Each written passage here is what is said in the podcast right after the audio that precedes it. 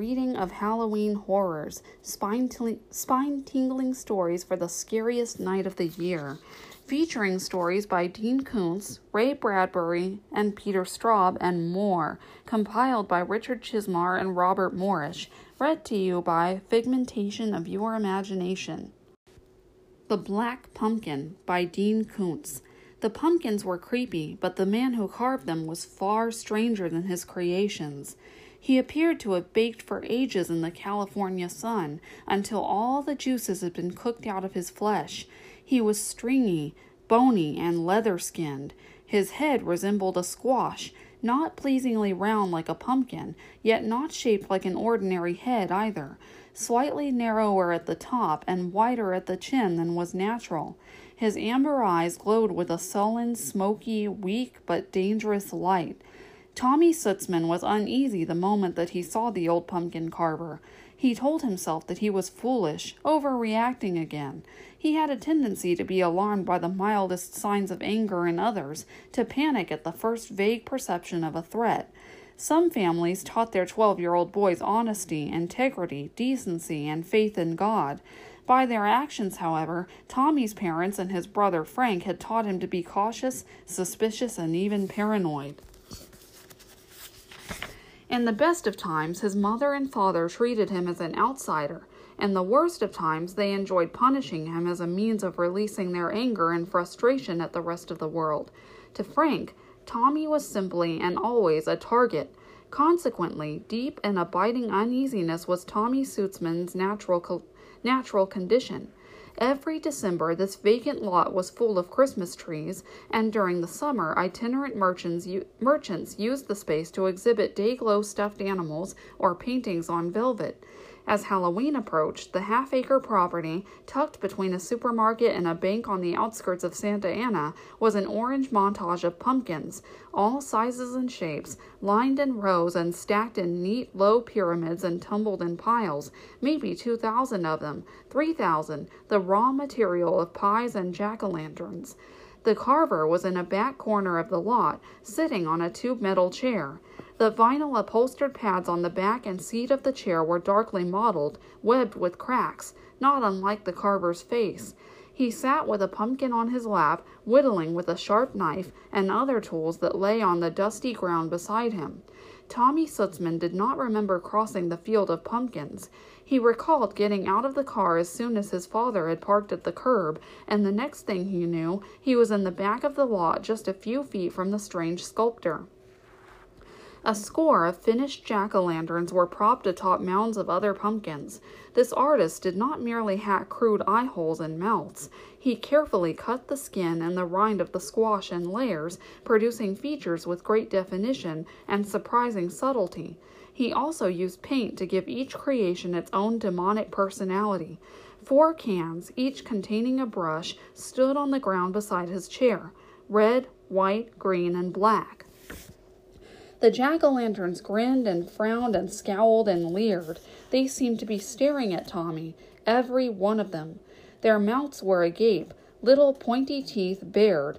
None had the blunt, goofy dental work of ordinary jack o' lanterns. Some were equipped with long fangs. Staring, staring, and Tommy had the peculiar feeling that they could see him. When he looked up from the pumpkins, he discovered that the old man was also watching him intently. Those amber eyes, full of smoky light, seemed to brighten as they held Tommy's own gaze. Would you like one of my pumpkins? the carver asked. In his cold, dry voice, each word was as crisp as October leaves wind blown along a stone walk. Tommy could not speak. He tried to say, No, sir, thank you, no, but the words stuck in his throat as if he were trying to swallow the cloying pulp of a pumpkin. Pick a favorite, the carver said, gesturing with one withered hand toward his gallery of grotesques, but never taking his eyes off Tommy. No, uh, n- no, thank you. Tommy was dismayed to hear that his voice had a tremor and a slightly shrill edge. What's wrong with me? he wondered. Why am I hyping myself into a fit like this? He's just an old guy who carves pumpkins. Is it the price you're worried about? the carver asked. No, because you pay the man out for the pumpkin out front for the pumpkin, same price as any other on the lot, and you just give me whatever you feel my work is worth. When he smiled, every aspect of his squash shaped head changed, not for the better. The day was mild. Sunshine found its way through holes in the overcast, brightly overcast, brightly illuminating some orange mounds of pumpkins while leaving others in deep cloud shadows. In spite of the warm weather, a chill gripped Tommy and would not release him. Leaning forward with the half sculpted pumpkin in his lap, the carver said, You just give me whatever you, whatever amount you wish, although I'm duty bound to say that you get what you give. Another smile, worse than the first one. Tommy said, Uh, you get what you give, the carver repeated. No shit, Brother Frank said, stepping up to the row of leering jack o' lanterns. Evidently, he had overheard everything. He was two years older than Tommy, muscular where Tommy was slight, with a self confidence that Tommy had never known. Frank hefted the most macabre of all the old guy's creations. So, how much is this one? The carver was reluctant to shift his gaze from Tommy to Frank, and Tommy was unable to break the contact first. In the man's eyes, Tommy saw something he could not define or understand, something that filled his mind's eye with images of disfigured children, deformed creatures that he could not name, and dead things. How much is this one, Gramps? Frank repeated. At last, the carver looked at Frank and smiled. He lifted the half carved pumpkin off his lap, put it on the ground, but did not get up. As I said, you pay me what you wish, and you get what you give. Frank had chosen the most disturbing jack o' lantern in the eerie collection. It was big, not pleasingly round, but lumpy and misshapen, narrower at the top than at the bottom, with ugly crusted nodules like Linnaeus fungus on a diseased oak tree. The old man had compounded the unsettling effect of the pumpkin's natural deformities by giving it an immense mouth with three upper and three lower fangs. Its nose was an irregular hole that made Tommy think of campfire tales about lepers. The slanted eyes were as large as lemons, but were not cut all the way through the rind except for a pupil, an evil elliptical slit in the center of each. The stem in the head was dark and knotted as Tommy imagined a cancerous growth might be.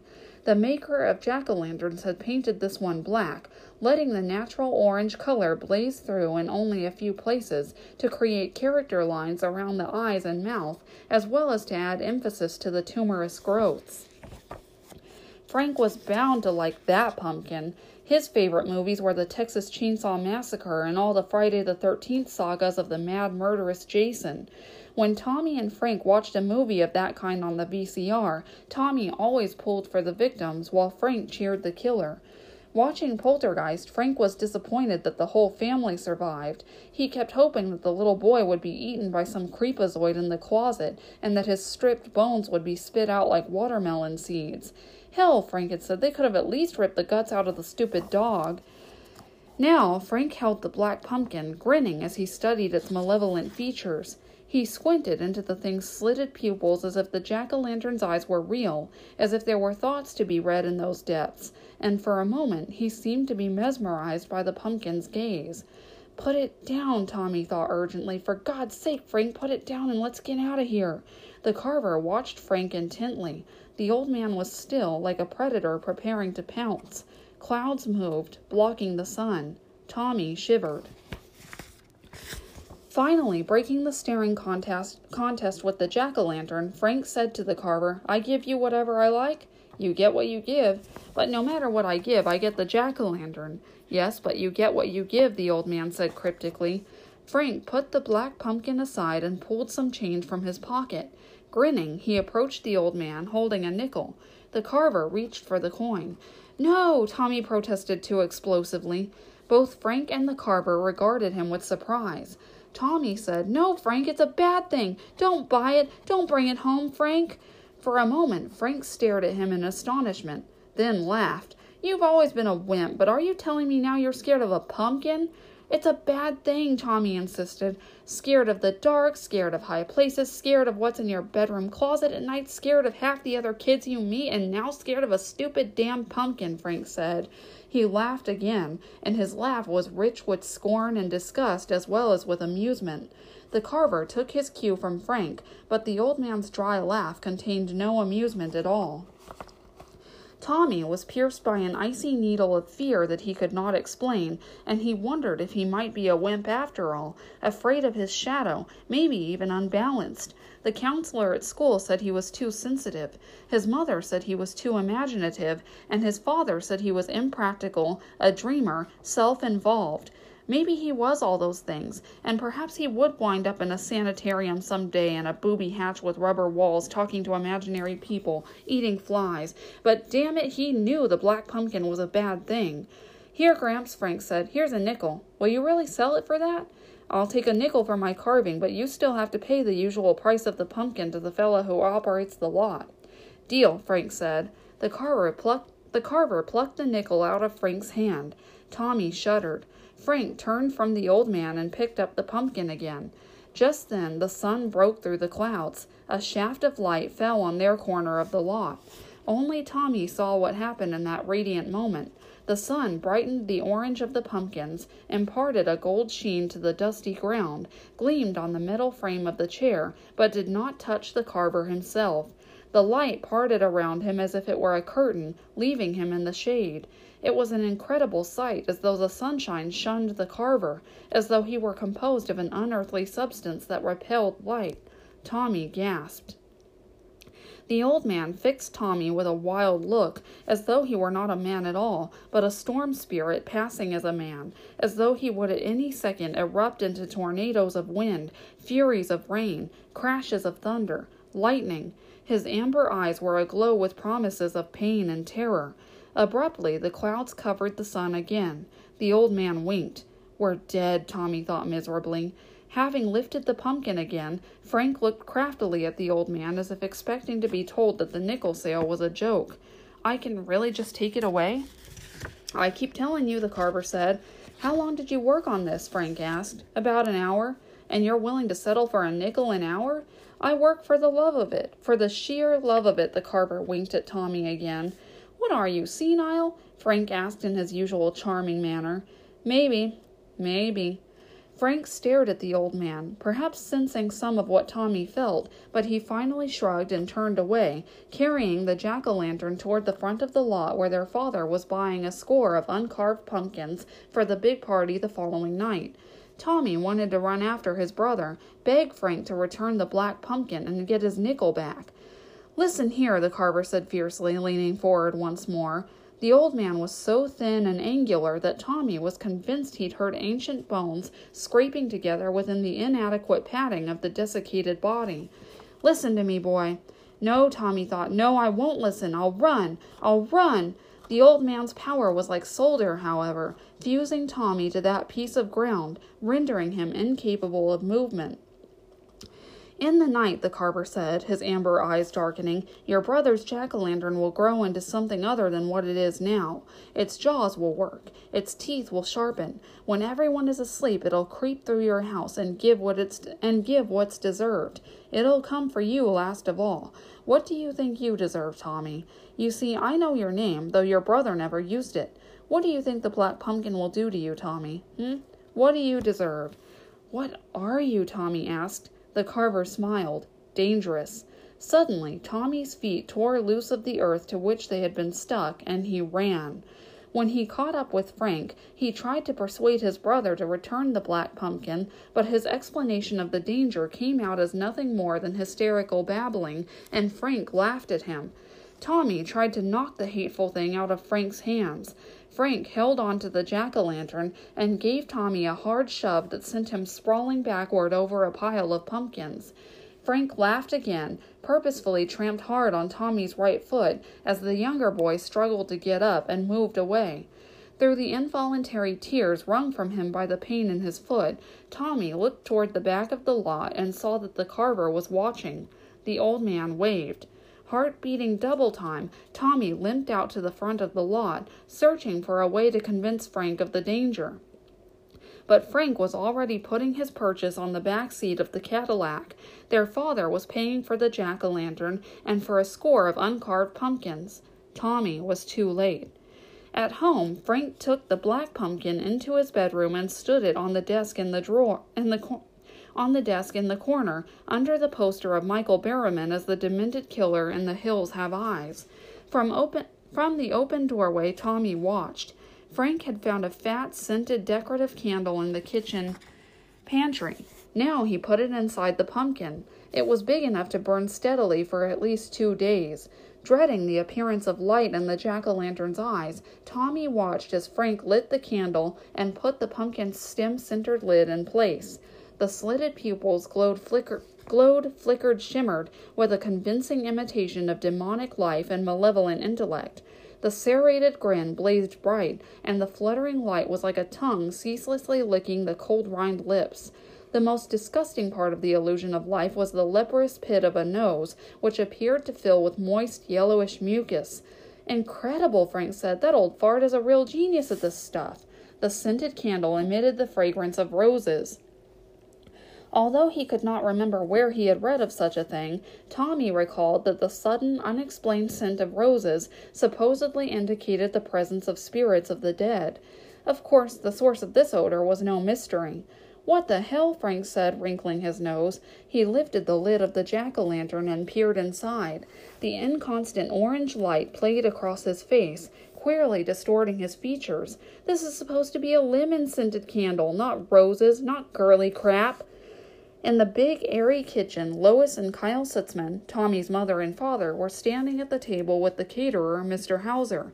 They were studying the menu for the flashy Halloween party that they were throwing the following night, and loudly reminding Mr. Hauser that the food was to be prepared with the finest ingredients.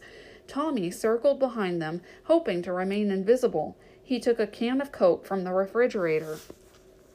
Now his mother and father were hammering the caterer about the need for everything to be impressive.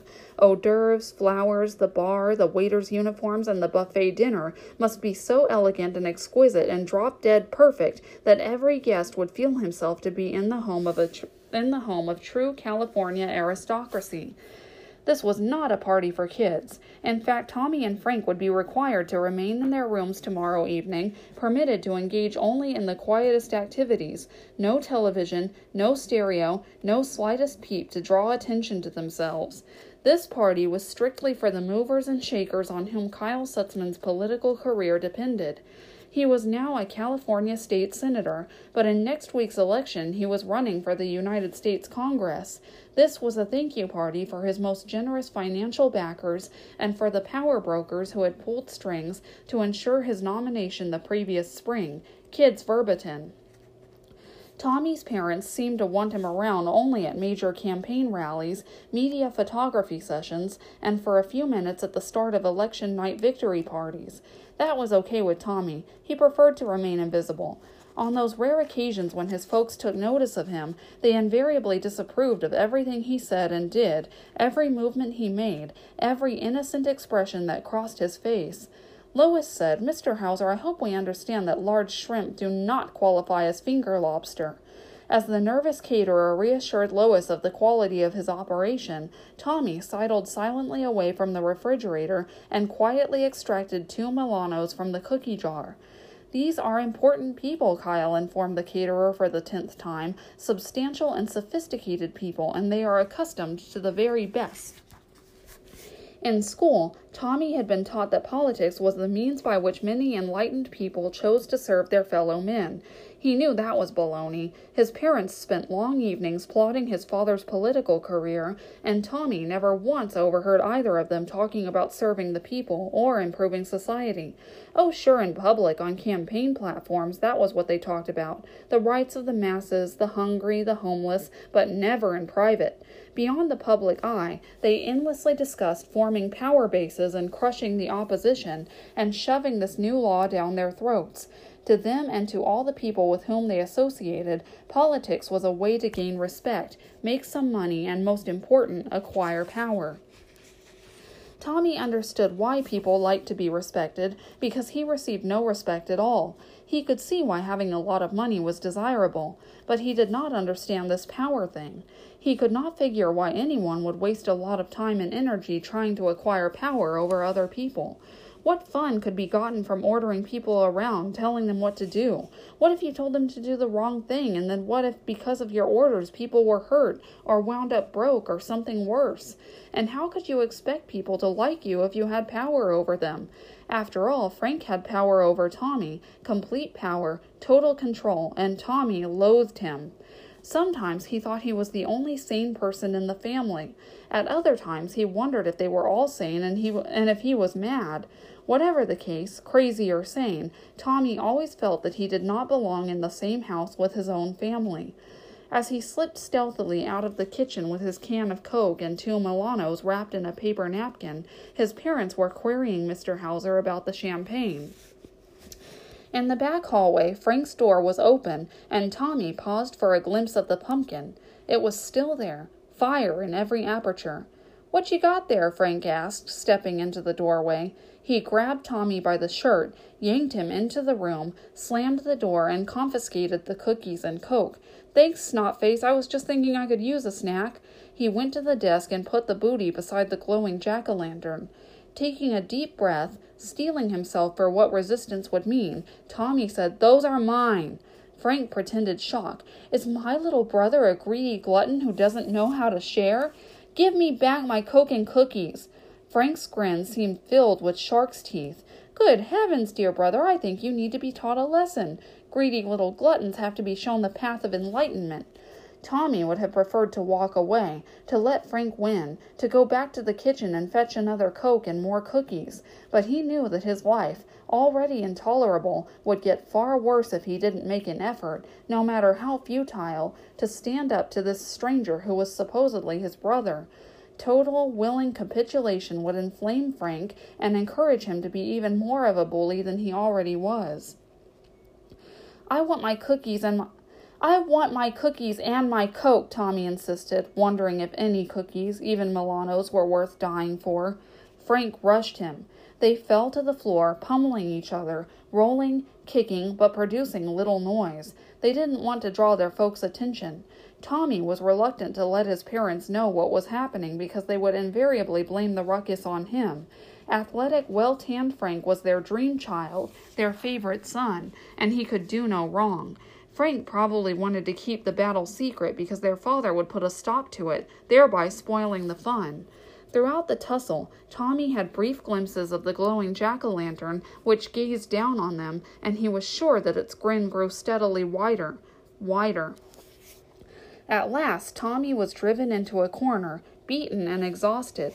Straddling him, Frank slapped him once, hard, rattling his senses, then tore at Tommy's clothes, pulling them off. No! Tommy whispered when he realized that in addition to being beaten, he was to be humiliated. No! No! He struggled with what little strength he still possessed, but his shirt was stripped off, his jeans and underwear were yanked down. With his pants tangled around his sneakers, he was pulled to his feet and half carried across the room. Frank threw open the door, pitched Tommy into the hallway, and called out, Oh, Maria! Maria, can you come here a moment, please? Maria was the twice a week maid who came in to clean and do the ironing. This was one of her days. Maria!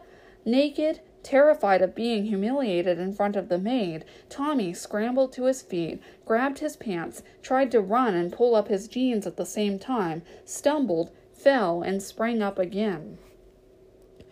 Maria, can you come here, please? Frank asked, barely able to get the words out between gales of laughter.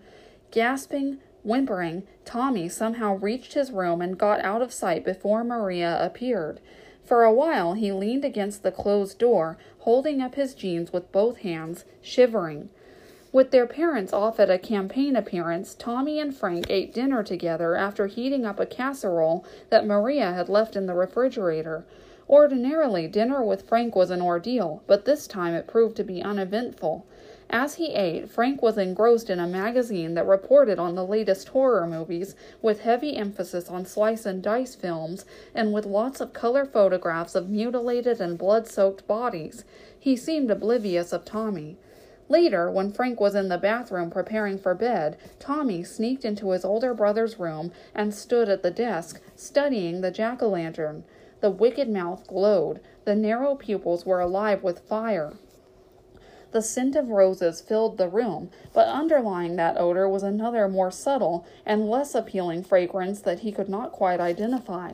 Tommy was aware of a malevolent presence, something even worse than the malevolence that he could always sense in Frank's room. A cold current raced through his blood. Suddenly, he was certain that the potential murderous power of the black pumpkin was enhanced by the candle within it. Somehow, the presence of light inside its shell was dangerous, a triggering factor.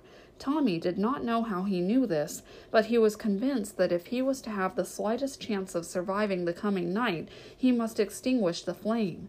He grasped the gnarled stem and removed the lid from the top of the jack o' lantern's skull.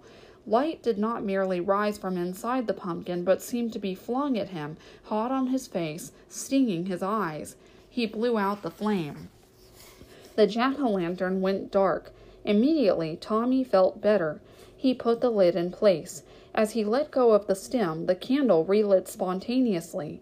Stunned, he jumped back. Light shone from the carved eyes, the nose, the mouth. No, he said softly. He removed the lid and blew out the candle once more. A moment of darkness within the pumpkin. Then, before his eyes, the flame reappeared. Reluctantly, issuing a thin, involuntary sound of distress, Tommy reached into the jack o' lantern to snuff the stubborn candle with his thumb and finger.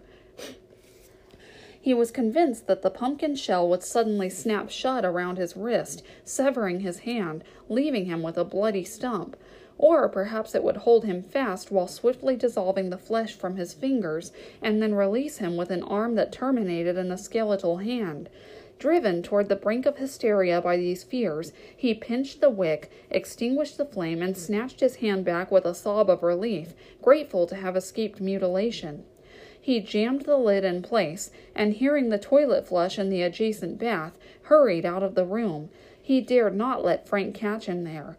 As he stepped into the hallway, he glanced back at the jack back at the jack-o'-lantern, and of course it was full of candlelight again. He went straight to the kitchen and got a butcher's knife, which he took back to his own room and hid beneath his pillow. He was sure that he would need it sooner or later in the dead hours before dawn. His parents came home shortly before midnight. Tommy was sitting in bed, his room illuminated only by the pale bulb of the low wattage nightlight. The butcher's knife was at his side, under the covers, and his hand was resting on the haft. For twenty minutes Tommy could hear his folks talking, running water, flushing toilets, closing doors. Their bedroom and bath were at the opposite end of the house from his and Frank's rooms, so the noises they made were muffled but none the less reassuring. These were the ordinary noises of daily life, and as long as the house was filled with them, no weird lantern eyed predator could be stalking anyone. Soon, however, quiet returned. In the post midnight stillness, Tommy waited for the first scream. He was determined not to fall asleep, but he was only twelve years old, and he was exhausted after a long day and drained by the sustained terror that had gripped him ever since he had seen the mummy faced pumpkin carver.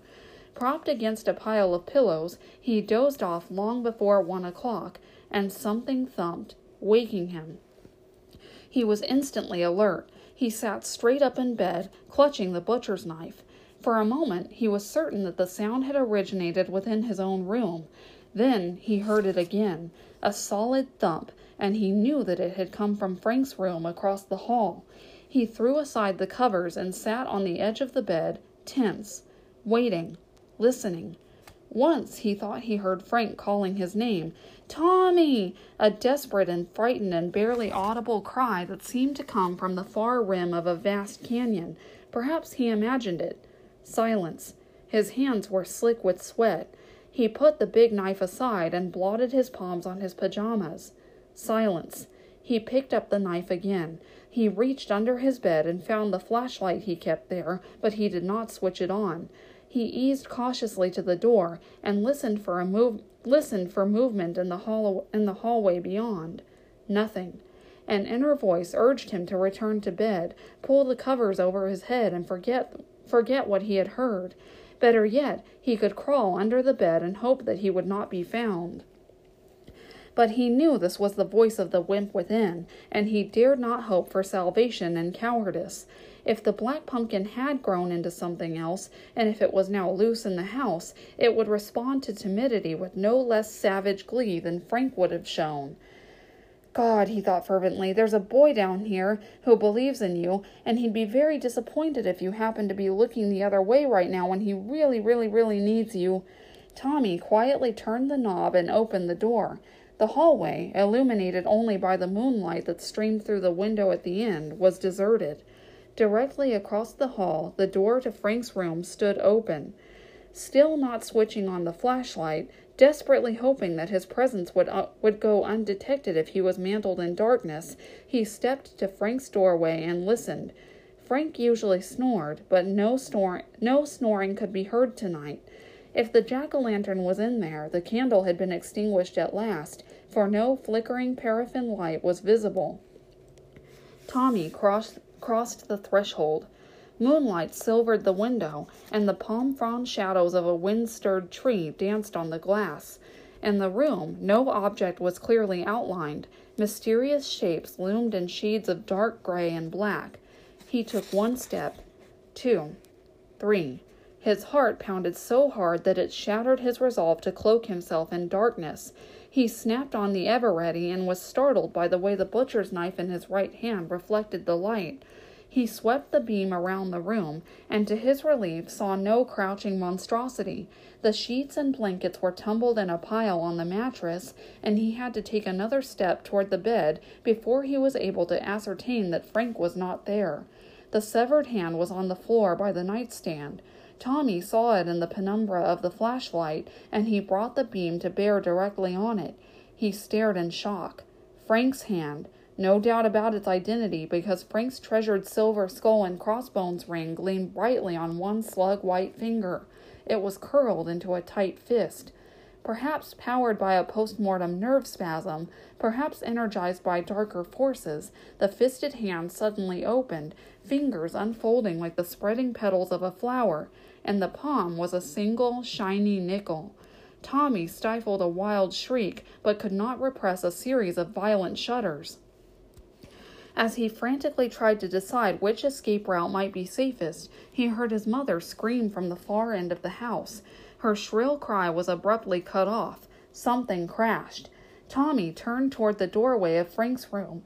He knew that he should run before it was too late, but he was as welded to this spot as he had been to that bit of dusty ground in the pumpkin lot when the carver had insisted on telling him what the jack o' lantern would become during the lonely hours of the night. He heard his father shout, a gunshot. His father screamed. This scream was also cut short. Silence again. Tommy tried to lift one foot, just one, an inch, just an inch off the floor, but it would not be lifted. He sensed that more than fear was holding him down, that some malevolent spell prevented him from escaping the black pumpkin. A door slammed at the other end of the house. Footsteps sounded in the hall, heavy, scraping footsteps. Tears slipped out of Tommy's eyes and down his cheeks. In the hall, the floorboards creaked and groaned as if under great weight. Staring at the open door with no less terror than if he had been gazing into the entrance of hell, Tommy saw flickering orange light in the corridor. The glow grew brighter as the source, no doubt a candle, drew nearer from the left, from the direction of his parents' bedroom. Amorphous shadow and eerie snakes of light crawled on the hall carpet. The heavy footsteps slowed, stopped. Judging by the light, the thing was only a foot or two from the doorway. Tommy swallowed hard and worked up enough spit to say, Who's there? but was surprised to hear himself say instead, Okay, damn you, let's get it over with. Perhaps his years in the Sutzman house had toughened him more thoroughly and had made him more fatalistic than he had previously realized. The creature lurched into view, filling the doorway. Its head was formed by the jack o' lantern, which had undergone hideous mutations. That peculiar pate had retained its black and orange coloring and its gourd like shape, narrower at the top than at the bottom, and all the tumorous nodules were as crusted and disgusting as ever. However, though it had been as large as any pumpkin that Tommy had ever seen, it was now only about the size of a basketball, shriveled. The eyes had sagged, although the splitted pupils were although the slitted pupils were still narrow and mean. The nose was bubbling with some vile mucus. The immense mouth stretched from ear to ear, for it had remained large while the rest of the face had shrunk around it. In the orange light that streamed out between them, the hooked fangs appeared to have been transformed from points of pumpkin rind into hard, sharp protuberances of bone. The body under the head was vaguely humanoid, although it seemed to be composed of thick, gnarled roots and tangled vines. The beast appeared to be immensely strong, a colossus, a fierce juggernaut if it wished to be. Even in his terror, Tommy was filled with awe. He wondered if the creature's body had grown from the substance in its previously enormous pumpkin head, and more pointedly from the flesh of Frank, Lois, and Kyle Sutzman.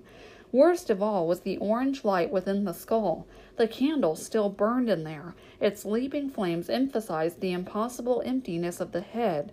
How could the thing move and think without a brain, and invested a savage and demonic awareness in its eyes? The nightmarish vision raised one thick, twisted, powerful, vine like arm and thrust a root like finger at Tommy. You, it said in a deep, whispery voice that called to mind the sound of wet slush pouring down a drain. Tommy was now less surprised by his inability to move than by his ability to stand erect. His legs felt like rags.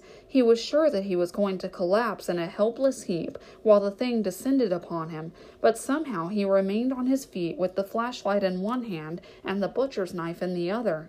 The knife, useless. The sharpest blade in the world would never harm, harm this adversary. So Tommy let the knife slip out of his sweaty fingers. It clattered to the floor. You, the black pumpkin repeated, and in its voice and its voice reverberated most moistly throughout the room. Your vicious brother got what he gave. Your mother got what she gave. Your father got what he gave. I fed on them, sucked the brains out of their heads, chewed up their flesh, dissolved their bones. Now what do you deserve? Tommy could not speak. He was shaking and weeping silently and dragging each breath into his lungs only with tremendous effort. The black pumpkin lurched out of the doorway and into the room, looming over him, eyes blazing. It stood nearly seven feet tall and had to tilt its lantern head to peer down at him. Curls of sooty black smoke from the candle wick escaped between its fangs and from its leprous nose. Speaking in a rough whisper, yet with such force that its words vibrated the window panes, the thing said, Unfortunately, you are a good boy, and I've no right or license to feed on you. So, what you deserve is what you've got from now on freedom. Tommy stared up into the Halloween face, striving hard to grasp what he had been told. Freedom, the demonic beast repeated. Freedom from Frank and Lois and Kyle. Freedom to grow up without their heels pressing down on you. Freedom to be the best that you can be, which means I'll most likely never get a chance to feed on you. For a long time they stood face to face, boy and beast, and gradually Tommy achieved complete understanding. In the morning, his parents and brother would be missing, never to be found, a great and endearing mystery. Tommy would have to live with his grandparents. You get what you give. But maybe, the black pumpkin said, putting one cold hand upon Tommy's shoulder, maybe there's some rottenness in you too, and maybe someday you'll surrender to it, and maybe in time I'll still have my chance with you. Dessert. Its wide grin grew even wider. Now get back to your bed and sleep. Sleep. Simultaneously horrified and filled with strange delight, Tommy crossed the room to the doorway, moving as if in a dream. He looked back and saw that the black pumpkin was still watching him with interest. Tommy said, You missed a bit, and pointed to the floor beside his brother's nightstand. The beast looked at Frank's severed hand. Ah, said the black pumpkin, snatching up the hand and stuffing that grisly morsel into its mouth. The flame within the squashy skull suddenly burned very bright, a hundred times brighter than before, then was extinguished. A Moonlit Night with Rats by Elizabeth Engstrom. I grew up tortured, literally, the only girl with five older brothers. I was alternately experimented upon, humiliated, and continually put in harm's way. I was also cherished and protected as only five big brothers can do. As a result, I grew up hoyden, hoydenish. I envied my brother's physical prowess, their lithe grace, the easy way they handled snakes, guns, and beer. I tried to be just like them, but I wasn't. I was a girl. Plump, uncoordinated, easily scared, not at all athletic. When we were little, my mother always made them take me with them. I loved it. They hated having a little sister tag along and they tortured me for it. I loved that too, in a way. The Halloween when I was 13, too old for trick or treating, too young for the beer busts, two of my brothers, the two closest to my age, the two most vicious, got together with two of their friends in our backyard. I was inside getting the candy ready for the neighborhood kids, looking out the patio doors at them with envy as they lounged around on the lawn furniture in their sweatshirts and jeans. I had budding breasts and lank hair and was so self conscious I didn't even want to look at those brothers because they were always teasing me and doing it in front of their friends. Just at twilight, as the doorbell began to ring and our little dog barked every time as if it were a fresh surprise, Rob, my 15 year old brother, came in and asked me if I wanted to go out with them that night. Suspicious, I asked where. To the dump, he said, to shoot rats. With them? I asked, pointing at his friends who were watching us through the window. Yeah, Rob said. Van wanted me to inv- Van wanted me to invite you. Why? Rob shrugged. Figure it out. Did Van like me? I was staggered by the thought and hammered by the implications. Sure, I said. I'll go. I looked outside and Van smiled at me. He didn't seem so bad. I grabbed my jacket and handed the bowl of candy to my mom. I'm going out with Rob and Christian, I said, then didn't wait for her questions or her protests. I'd learned how to handle the parents by watching the brothers. Van opened the back door of Mike's beat up black Chevy for me and hopped in next to me. Rob got in the other side, and my other brother, Christian, got in the front with Mike, and we took off. We had always gone to the dump when we were kids. It was within bike riding distance and it had awesome scavenging, poten- scavenging potentials. One time I found a perfect antique oil lamp, but the boys broke the glass. One time they came home with a shoebox full of green snakes and they smuggled it past Mom into the basement.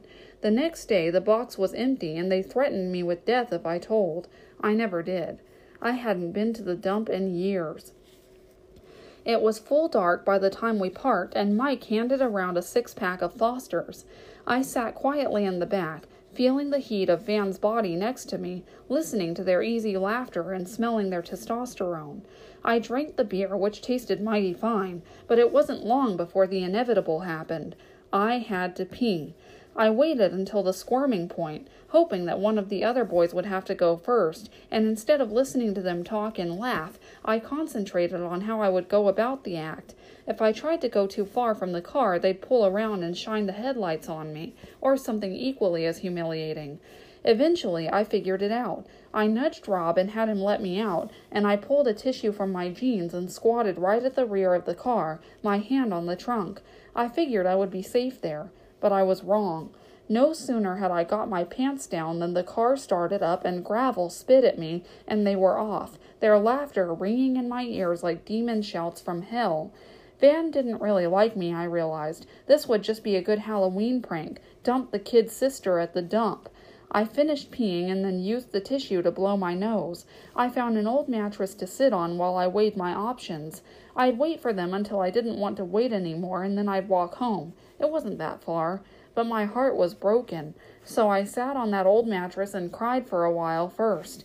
They didn't come back. Of course they didn't come back, and I sat there until I began to like it. The dump had a certain majesty in the Halloween moonlight. During the day, the place was hot. It stank and was filled with noisy, screeching seagulls. But at night, on this night, I could barely smell it, and its strange landscape shone silvery in the moonlight. I could see the rats, as big as beavers, rustling through the plastic sacks. I stomped my feet at them if they got too close, and once they found out that I moved, they seemed content to leave me alone. I spent a lot of time sitting on that nasty old mattress until long after I was sure the little ghosts and goblins had finished ringing the doorbell and making Chica bark. I thought about my family, my friends, my brothers, and their friends.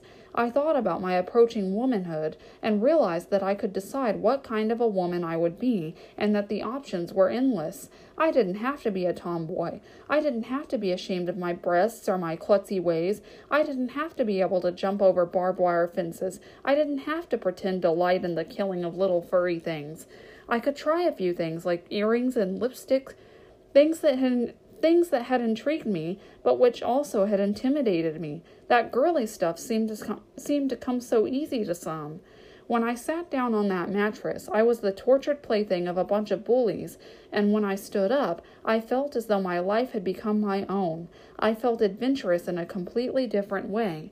And when I heard footsteps on the road and identified the silhouette as Van's, I didn't hide and throw things at him as was my first impulse. Instead, I stood up and walked toward him. He had left the others in the woods and walked all the way back to the dump to see if I was all right. By the time we reached my house, he was holding my hand, and I felt poised on the brink of self. My personal year begins and ends on Halloween. That is when I make my New Year's resolutions. That is the season when I take risks and plan for the future. I first met my husband on Halloween. It is also the day I send greeting cards to my wonderful brothers now that they're grown, and sit for a few minutes every year and wonder whatever happened to Van. I wonder also if he has a special affinity for that day as well, because as sure as I grew up that night surrounded by rats, so did he. The Lantern Marsh by Poppy Z. Brite. The marsh brooded on the outskirts of town. We children sometimes played there during the day, poling flat bottomed boats through the dark water choked with swamp hyacinth, stranding ourselves on any of the hundreds of tiny islands. By day, the marsh was a place of filtering, shafting patches of sunlight, shifting patches of sunlight, cypress and live oak bearded with Spanish moss, velvety brown cattails that would burst into clouds of white snow if you smacked them against the back of your friend's head, and unfounded rumors of quicksand pools full of skeletons and treasure. At night, the lanterns took over. Our parents forbade us to go into the marsh at night. Usually, this rule needed no enforcing, but at one time or another, most of us had worked up enough courage to creep to the edge of the marsh with a group of friends, stare for a while at the bright globes of light hovering over the water, and then run away as fast as our legs could carry us. Later, we would laugh and call one another Fraidy Cat, but not until we were back home in somebody's warm, well lit room. After all, no one really knew what the lanterns were. Our science teachers dismissed them as swamp gas, but hardly anybody believed that, or what they could do, if in fact they wanted to do anything besides hover and shimmer, be beautiful, luminous ghosts. We had lived in the town named after this marsh all our lives. Our first encounter with Mr. Prudhomme, and the first indication I had that Noel was perhaps not entirely sane about the marsh, took place on a Halloween afternoon when we, Noel, Bronwyn, and me, Phil, were all ten years old. School had let out early that day. By some obscure tradition, Halloween in Lantern Marsh had always been a big occasion for the kids. Maybe just because there wasn't really much for us to do the rest of the year, so the schools scheduled half a day or canceled altogether. The three of us were walking down the town's main street, enjoying the tangy autumn flavor of the air. This was the deep south, and Halloween often felt more like August, but this year we were having a decent, cool season. Bronwyn and I were talking about the costumes we were going to wear that night. Noel, who never went trick or treating, walked silently along beside us, hands shoved in pockets, thinking his, thinking his private thoughts. Suddenly, he stopped in his tracks and stared across the street. Look, look, there he is! We were used to Noel's intense reactions, but this time we had no idea what he might be reacting to. Who? I asked. Noel jerked his head toward a shop door on the other side of the street, where a tall, red haired man stood talking to the shopkeeper. That's George Prudhomme, the guy who runs that building company, Marshwood Development. He's a fucking bastard. Noel, said Bronwyn. Well, he is. He owns half the land the marsh is on. Last year, right after Halloween, he told my mother I'd been trespassing on his land. I didn't even go into the marsh. I was just watching the lanterns like I always do. But she bawled me out anyway. This year, I told her I was going out trick or treating with you guys. Noel had lived with his mother for seven years, ever since his father left for parts unknown. She was a big, ruddy woman who always smelled of cigarettes, and she frightened me and Bronwyn a little, but she and Noel had negotiated an uneasy peace.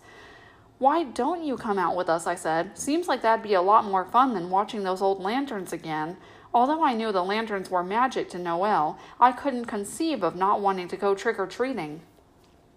The idea of coming home at the end of the night empty handed with no laden plastic bag into which you could stick your face and breathe the odor of all kinds of candy mingling.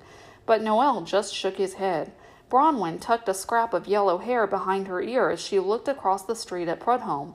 That man wants to hurt you, Noel. I looked at her, puzzled. Why had she said that? But the red haired man was beckoning to Noel. Bronwyn clutched at Noel's arm. Don't go. It's okay, Bron. He can't hurt me here. Noel crossed the street and stood in front of the big man, fists on hips, dark, shaggy head thrown back, looking ridiculously small. Prudhomme said something to him, and Noel shook his head no. After a moment or two, Bronwyn and I relaxed. It looked like they were just going to have a conversation after all. But then Noel began to shout. You can't do it, you dirty shit! I know you can't because you only own half of it, and if you ever try, I'll kill you! I swear I will! Prudhomme stared obliquely down at him. When Noel turned and ran back to, her, back to us, I saw that his features were contorted with rage, close to tears. Without waiting to see whether we would follow, he started off down the street, his back held stiff and straight. We hurried after him, not knowing what else to do. When we caught up with him, all three of us strode along in silence for several minutes. Then Bronwyn, always the peacemaker, touched Noel's shoulder and asked, What did he say? Noel scowled. He told me to stay away from the marsh tonight, like he always does if he sees me around Halloween. But I don't care what he says. He'll never know. He's too scared to go near the marsh on Halloween night. And he ought to be scared too, because I bet they hate him as much as I do. They? He meant the lanterns, I realized. Though I knew how they obsessed him, I'd never known that he believed they could love or hate. But this realization was overshadowed by another. That's not what made you so mad, I said. Noel gazed at me. The expression on his face now was more fear than fury. He said, he said someday he was going to fill in the marsh. His lips trembled and he bit at them, swallowing hard. Finally, he cried. And well he might, for Noel had lived at the edge of the marsh all his life. His house was closer to it than any other in town. Ever since Bronwyn and I had made friends with him in the first grade, we had been familiar with his fierce hatreds and equally fierce loves, his wild plans that always seemed to work, the mixture of sadness and rage that always seemed to linger just below the surface of his eyes, and his utter refusal to go trick or treating on Halloween night. Instead, he would sit for hours at the edge of the water and watch the lanterns as if they were his own personal light show. On Halloween, he claimed, they were at their most spectacular. Spirits could visit the living world on Halloween, and Noel had always thought the lanterns were spirits. There were hundreds of the great glowing balls, and more mirrored in the dark water. They darted and showered sparks and made the whole marsh glow, and most of us had grandparents or other older relatives who'd assured us that anyone foolish enough to foolish enough to go into the marsh on the spirits night would come wouldn't come out again. Noel brushed off all these warnings. He didn't go into the marsh on Halloween, he only wanted to watch. He was never able to explain this to the satisfaction of me and Bronwyn, who loved our conventional costumed Halloween as much as any other kids. It took us a few years to realize that Halloween was a time of magic for Noel, too, magic far more potent than ours. After the night's adventures, we crept to the edge of the marsh with the taste of candy in our mouths and the smell of burning pumpkin flesh still trailing behind us. Bronwyn was a yellow haired gypsy rattling loads of costume jewelry. I was a black masked bandit, marred by my. Marred by my mother's strips of orange reflecting, tra- reflecting tape. We would never have gone alone to the marsh on Halloween night, but knowing that Noel would be there, we felt protected somehow. Noel, I whispered into the darkness. Something white rose up behind a tree. Bronwyn gave a little shriek, but the flapping shape said "Sst!" and waved us over. When we got to him, I saw that Noel was in costume, presumably to fool his mother. He was dressed all in white, with white smudges of makeup smeared around his dark, dark eyes. If the spookiness of the marsh itself hadn't scared any intruders, Noel might have. Bronwyn held out an extra bag heavy with candy corn and miniature chocolate bars. We brought you some. Noel accepted the bag like a prince and gave us one of his rare smiles. Thanks. He won- he considered us for a moment and apparently found us worthy. Do you want to see them? I hesitated, but Bronwyn nodded. Noel led us to his spot behind the tree. I looked into the depths of the marsh and saw nothing. Bronwyn glanced off to the left and said, Oh! enthralled. For there they were, the hovering, darting colored globes. They drew closer as we watched. Depthless black water reflected them back a hundred times over, rippling and shimmering. Their pale light spilled between the trees, bathing our faces. Tiny lanterns danced in Noel's eyes. For the first time, I knew that he wanted to join them, whatever the price of that joining might be. But he had always been adamant about looking after his mother, who would be alone without him. For now, at least, he would have to content himself with these nighttime glimpses. We watched the lanterns dance for what felt like hours until I heard my mother calling me home from blocks away. Eventually, Bronwyn and I graduated from trick or treating to costume parties at our friends' houses. Noel, though, still spent his rapt nights at the edge of the marsh each Halloween. He and George Prudhomme glared at each other when they met in the drugstore or the Central Park Cafe, but as far as I knew, no more words passed between them. We moved up from elementary school to the County Consolidated Junior High, where Noel's strangeness was judged less acceptable by kids who hadn't known him most of his life. Noel refused to even try to act normal, and so he was tormented. The three C's of adolescence, he said to us more than once clothes, cliques, and cruelty. But he answered the teasing with sarcasm or indifference. Being ignored only made his tormentors angrier, and if he had to, Noel would fight. He usually won, too. Noel was skinny but wiry, and he clawed at his opponents with a mad abandon that usually kept them from challenging him twice. By the time we got to high school, most people left Noel alone. He would never be accepted, but acceptance wasn't something he needed. More and more often, instead of going to the pep club meetings or basketball games that had captivated us earlier in our teens, Bronwyn and I would join Noel in his room after school to listen to the Beatles, the Doors, Jimi Hendrix. We were learning that we didn't need acceptance that we didn't need acceptance either. The three of us, now as close again as we had been in childhood, decided to form a band. Bronwyn could play the guitar a little, and I began to get interested in drumming, something I'd previously practiced on the edges of desks and dinner tables. My parents bought me a used set, good enough to start out on, for fifty dollars. Noel needed no instrument. He had a high wail of a singing voice, huge and soulful and strangely beautiful. Our name, of course, was the Lanterns. We played at a couple of school dances, doing mostly Beatles and Stones covers, but also a few songs Noel had written himself. We weren't well received by the dance crowds, and after our first two gigs, we were we were replaced by another garage band that played 50s hits and beach music. Noel didn't care. He had never been concerned about performing in public anyway, especially to a high school audience. He had only agreed to it because the idea excited me and Bronwyn. We didn't play any more gigs, but the lanterns lasted through the summer after our high school graduation. Then Bronwyn and I went to the state university, and Noel, who was planning to major in music, went to a small liberal arts college about a hundred miles away from Lantern Marsh. His mother wasn't happy to see him go, but as he had received a full scholarship, she could do nothing to stop him. At the state school, Bronwyn and I met crowds of new people, but we always came back to each other. Noel wrote us long letters about learning to play guitar and piano, which he liked, and the atmosphere at his college, elite and self consciously eccentric, which he claimed to dislike, but even he had to admit it beat high school. I bought a second hand green Volkswagen bug. Bronwyn got her ears pierced. Things went smoothly until our fall break when we were pleased to find out that Noel would be coming home at the same time we would. Driving home, I gave half my attention to Bronwyn and half to worrying about my bald tires.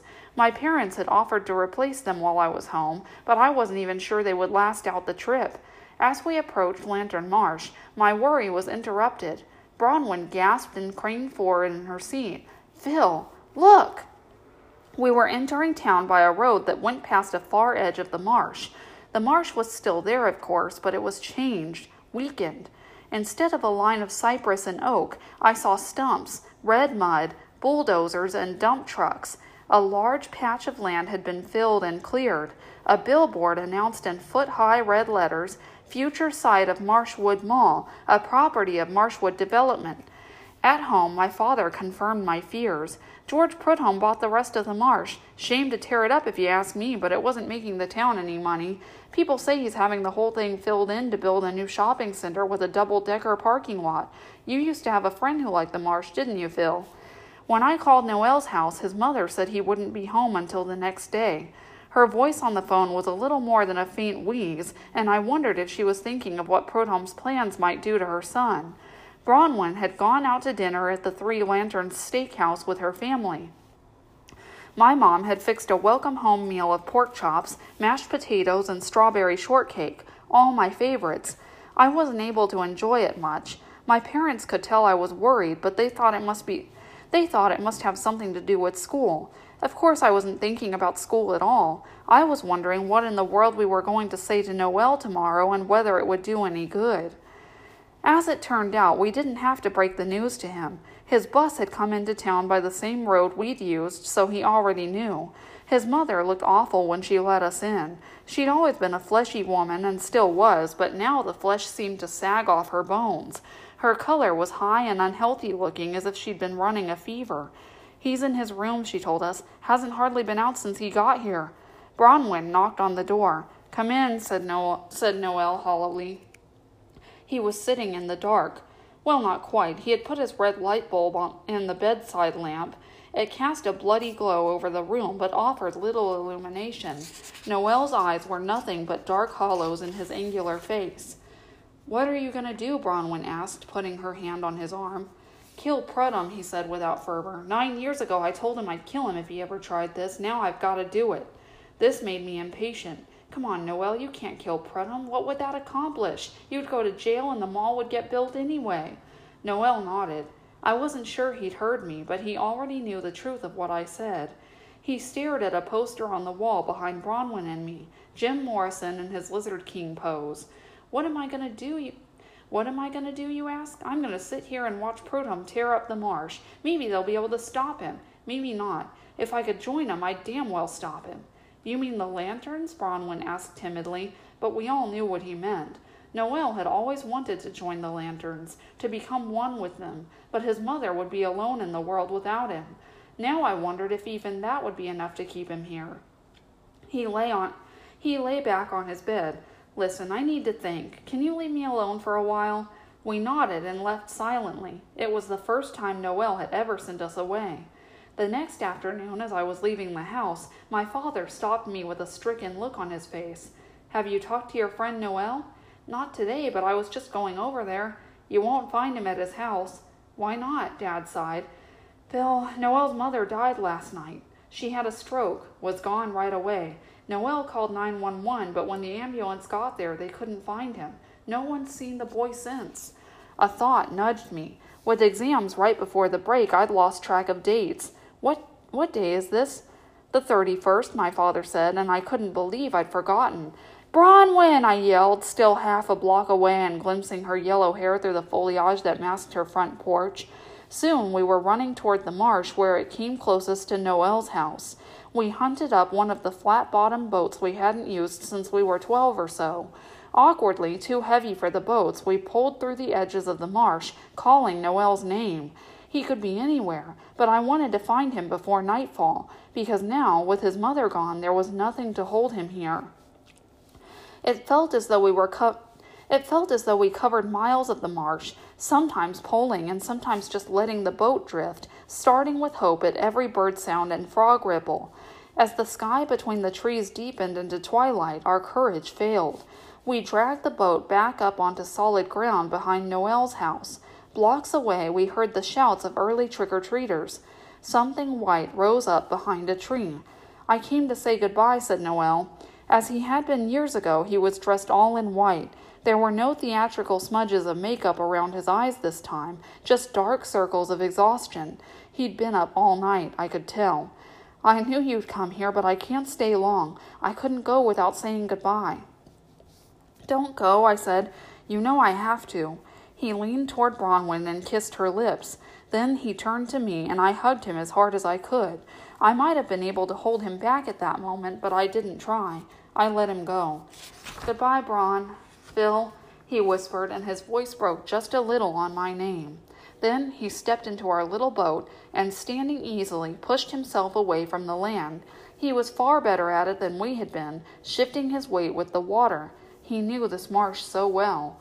Soon the boat was invisible through the moss fringed trees. We could just make out the white form of Noel guiding it between the shadowy hummocks of grass. The lanterns flickered in the distance. We could tell when Noel reached them because they began to dance. Their colors grew brighter as if disturbed at the intruder in their midst. Bronwyn's hand tightened on my arm, and I covered it with my own. Noel began to sing to the lanterns. At first, his voice reached us like a thread of leftover summer breeze, faint but sweet. Then it grew stronger, and though I couldn't make out the words, I knew Noel had penned them himself. His voice was hoarse and high, more gorgeous than ever.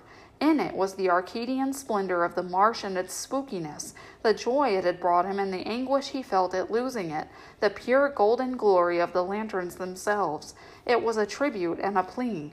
We could see his tiny form in the distance, the lanterns surrounding him, weaving around him, dancing to Noel's song. Now, now, now! I heard him shriek, and the lanterns suddenly grew brighter than we'd ever seen them, so bright we could not look at them. We turned away, shielding our eyes from what might have been a small supernova in the heart of the marsh. When we looked back, the blinding light had vanished. Noel and the lanterns were gone. No one in town expected to see Noel again. They figured he'd either gone back to his arty school or drowned in the fabled quicksand of the marsh on Halloween night, and no one outside of our tiny circle much cared. But a week later, just before Bronwyn and I were due back at school, Lantern Marsh discovered that one of its more solid citizens had gone missing. The police wouldn't do anything for 24 hours, so Marshwood Development organized its own search party. Rumor had it that things hadn't been going well at the company, and perhaps they were nervous.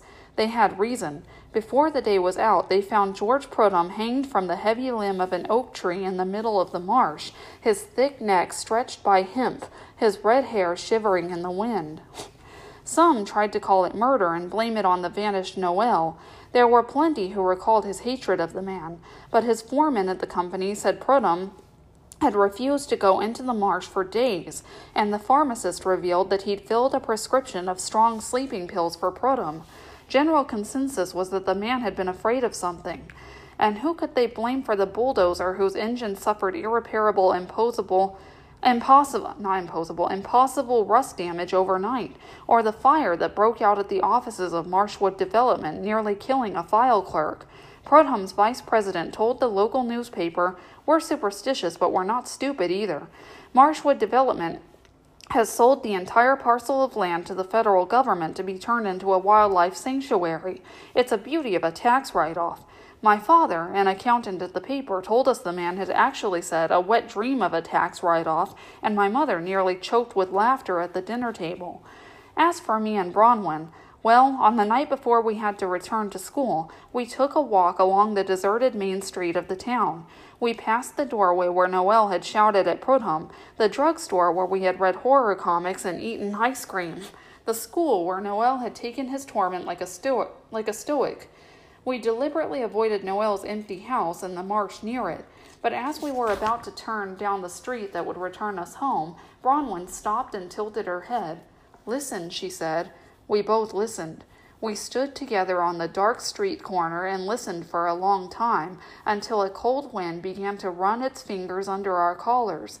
Bronwyn shivered and tucked her arm under mine. We went on our way, not speaking of what we had heard on the corner.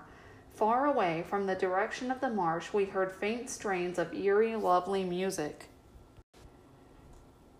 Nicknames A Halloween Reminiscence by Rick, Haut- Rick Hautala. Times have changed. Kids don't use nicknames the way my friends and I did when we were growing up. At least it seems that way. When I was a kid living in Rockport, Massachusetts, just about everyone had a nickname. There was Skippy, Kuna Lips Monroe. Skippy was a nickname for Sanford, so he got double duty.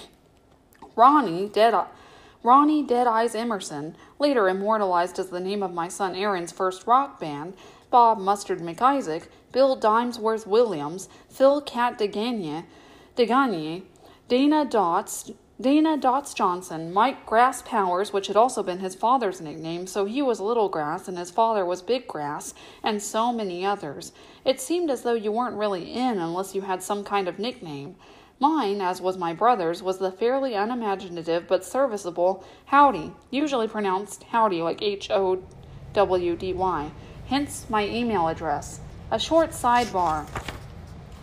In college, I loved digging I love digging into the derivation of words and phrases. Still do. I discovered that the word nickname comes from the Middle English and ickname, which essentially means an also name.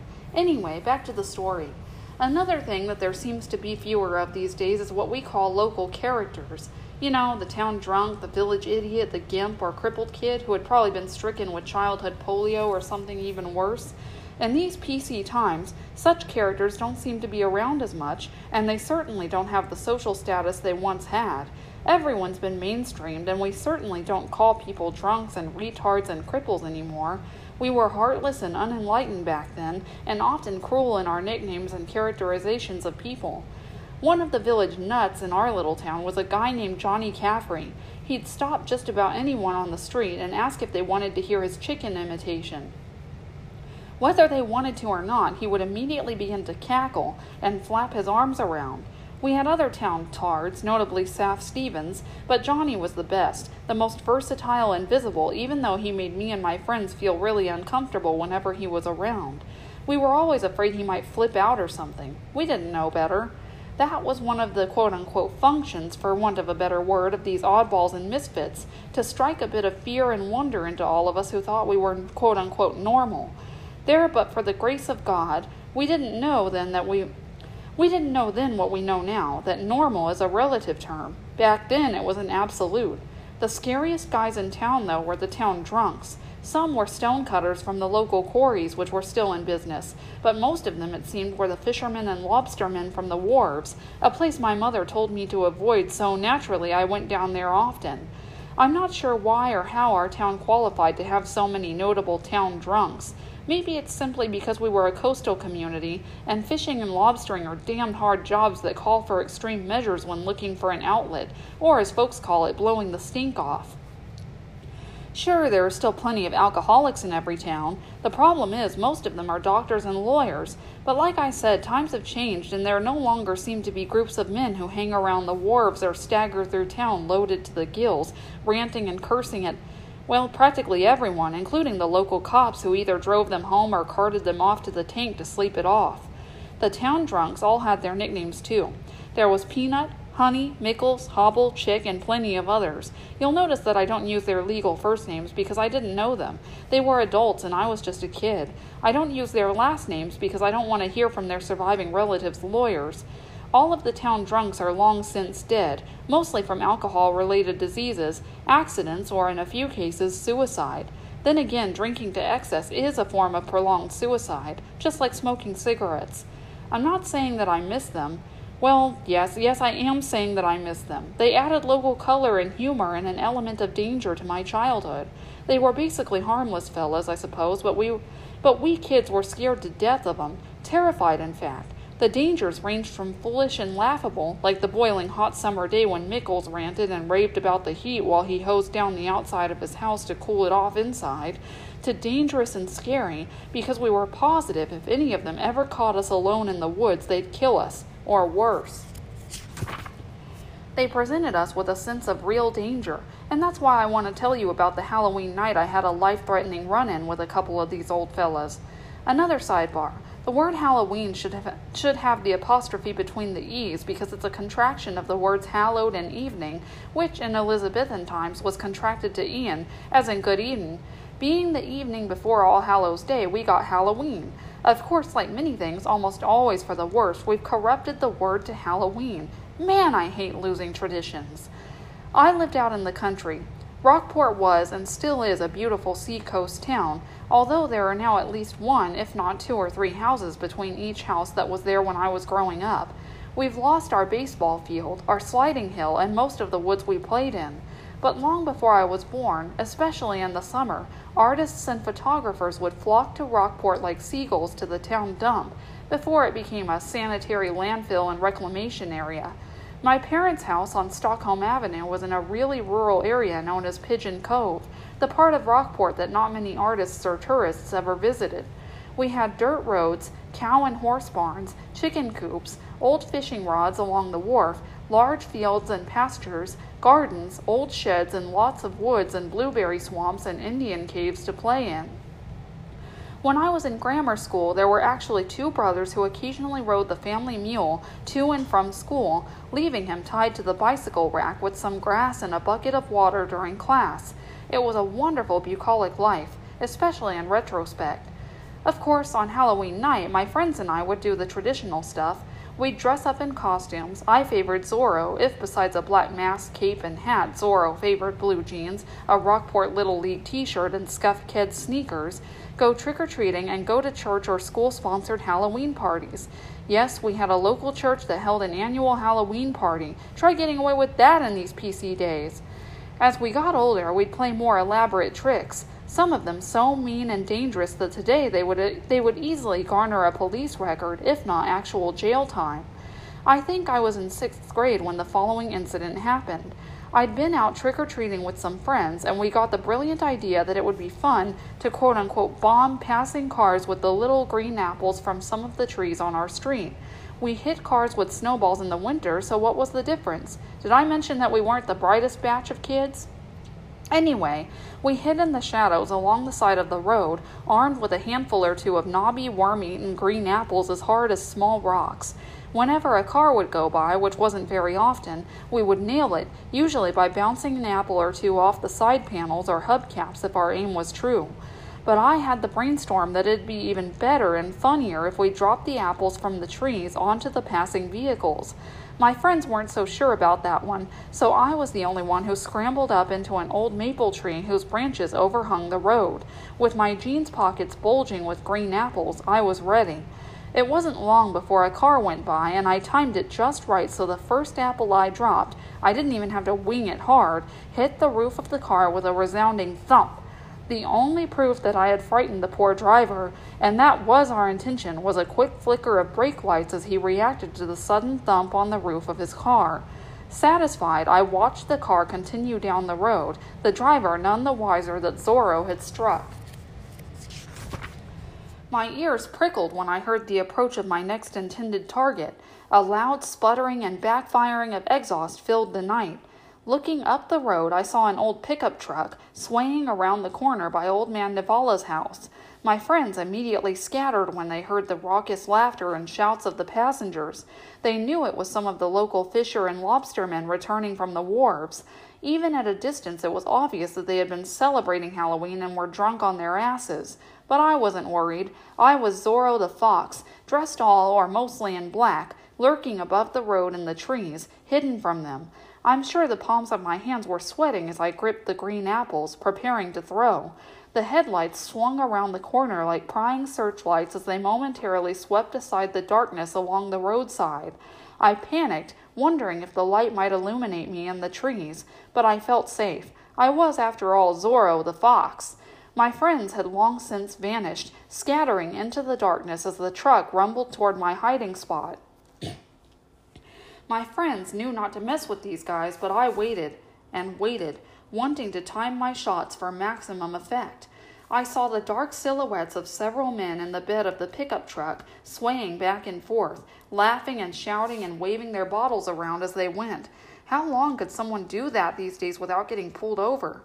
I waited and waited until they were just about under my tree before releasing my barrage. Green apples rained down on the roof of the truck like huge hailstones, and I felt a rush of exhilaration when I realized that I scored several direct hits. It even looked like one apple bounced off the head of one of the guys in back.